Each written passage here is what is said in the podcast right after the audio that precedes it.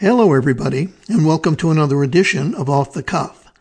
I was a journalist at CBS News for almost 30 years, and during that time I can't recall even one conversation about deciding what to cover based on what our audience wanted us to cover. Not once did any of us say, let's do this story or that story because the Democrats who watch us would like it, or that the Republicans in the audience would like it. It never happened. Never. We were the journalists. We were the ones who knew what was worth covering. We were the professionals. The people in the audience had other jobs. They were good at other things. They weren't journalists, so we didn't take into account what they wanted. It wasn't that we had contempt for the viewer. It was more like benign neglect. As I say, we were the pros. They weren't. That was when Walter Cronkite and later Dan Rather anchored the CBS Evening Newscast, or Tom Brokaw and Peter Jennings at the other networks.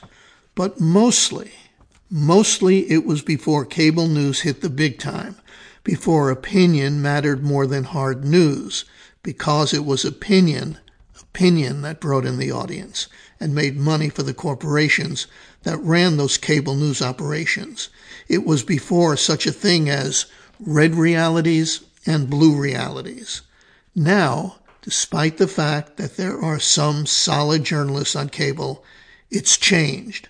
Now, just about everything you hear on cable is determined by what the audience wants to see and hear.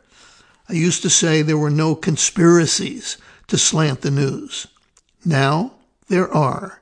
Producers know what kind of bias their audience wants, and they give it to them. Conservatives who watch Fox want stories about what a loser Joe Biden is. They want stories about how vaccine mandates are un American.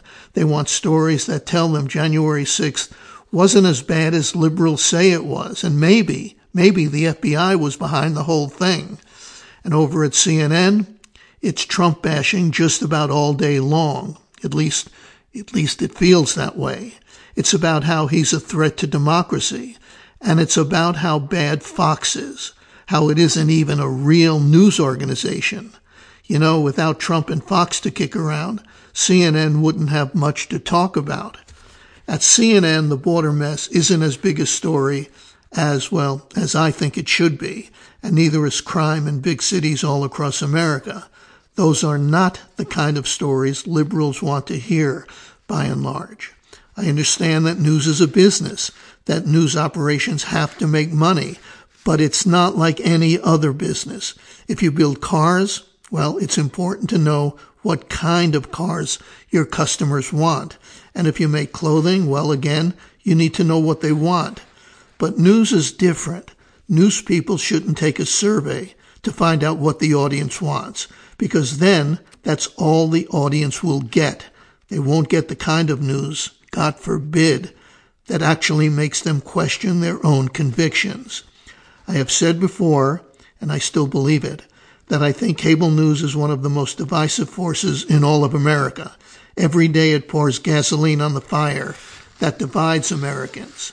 But let's not leave the viewer off the hook. The viewer gets what the viewer wants. The audience is in on the act. They're a big part of the problem. You might call them unindicted co-conspirators. But the good news is that more and more people have abandoned cable news. The ratings tell us that. Sure, one reason is that Donald Trump isn't mouthing off every day. Chaos makes for good television and good ratings. But another reason, I'm convinced, is that a lot of viewers have had enough. What cable news is doing has gotten old, even boring. And there's no greater sin in the world of television than boring your audience. Walter Cronkite was once named the most trusted man in America. You think cable news's biggest attraction, Tucker Carlson, would ever get that honor? I'm pretty sure the hard news reporters at Fox don't even trust him.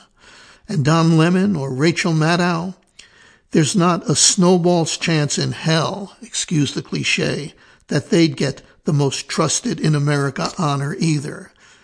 But if there were an award for pandering to the audience, for feeding the viewers the kind of information that reinforces their biases, then there'd be a whole bunch of cynical talking heads up for that title.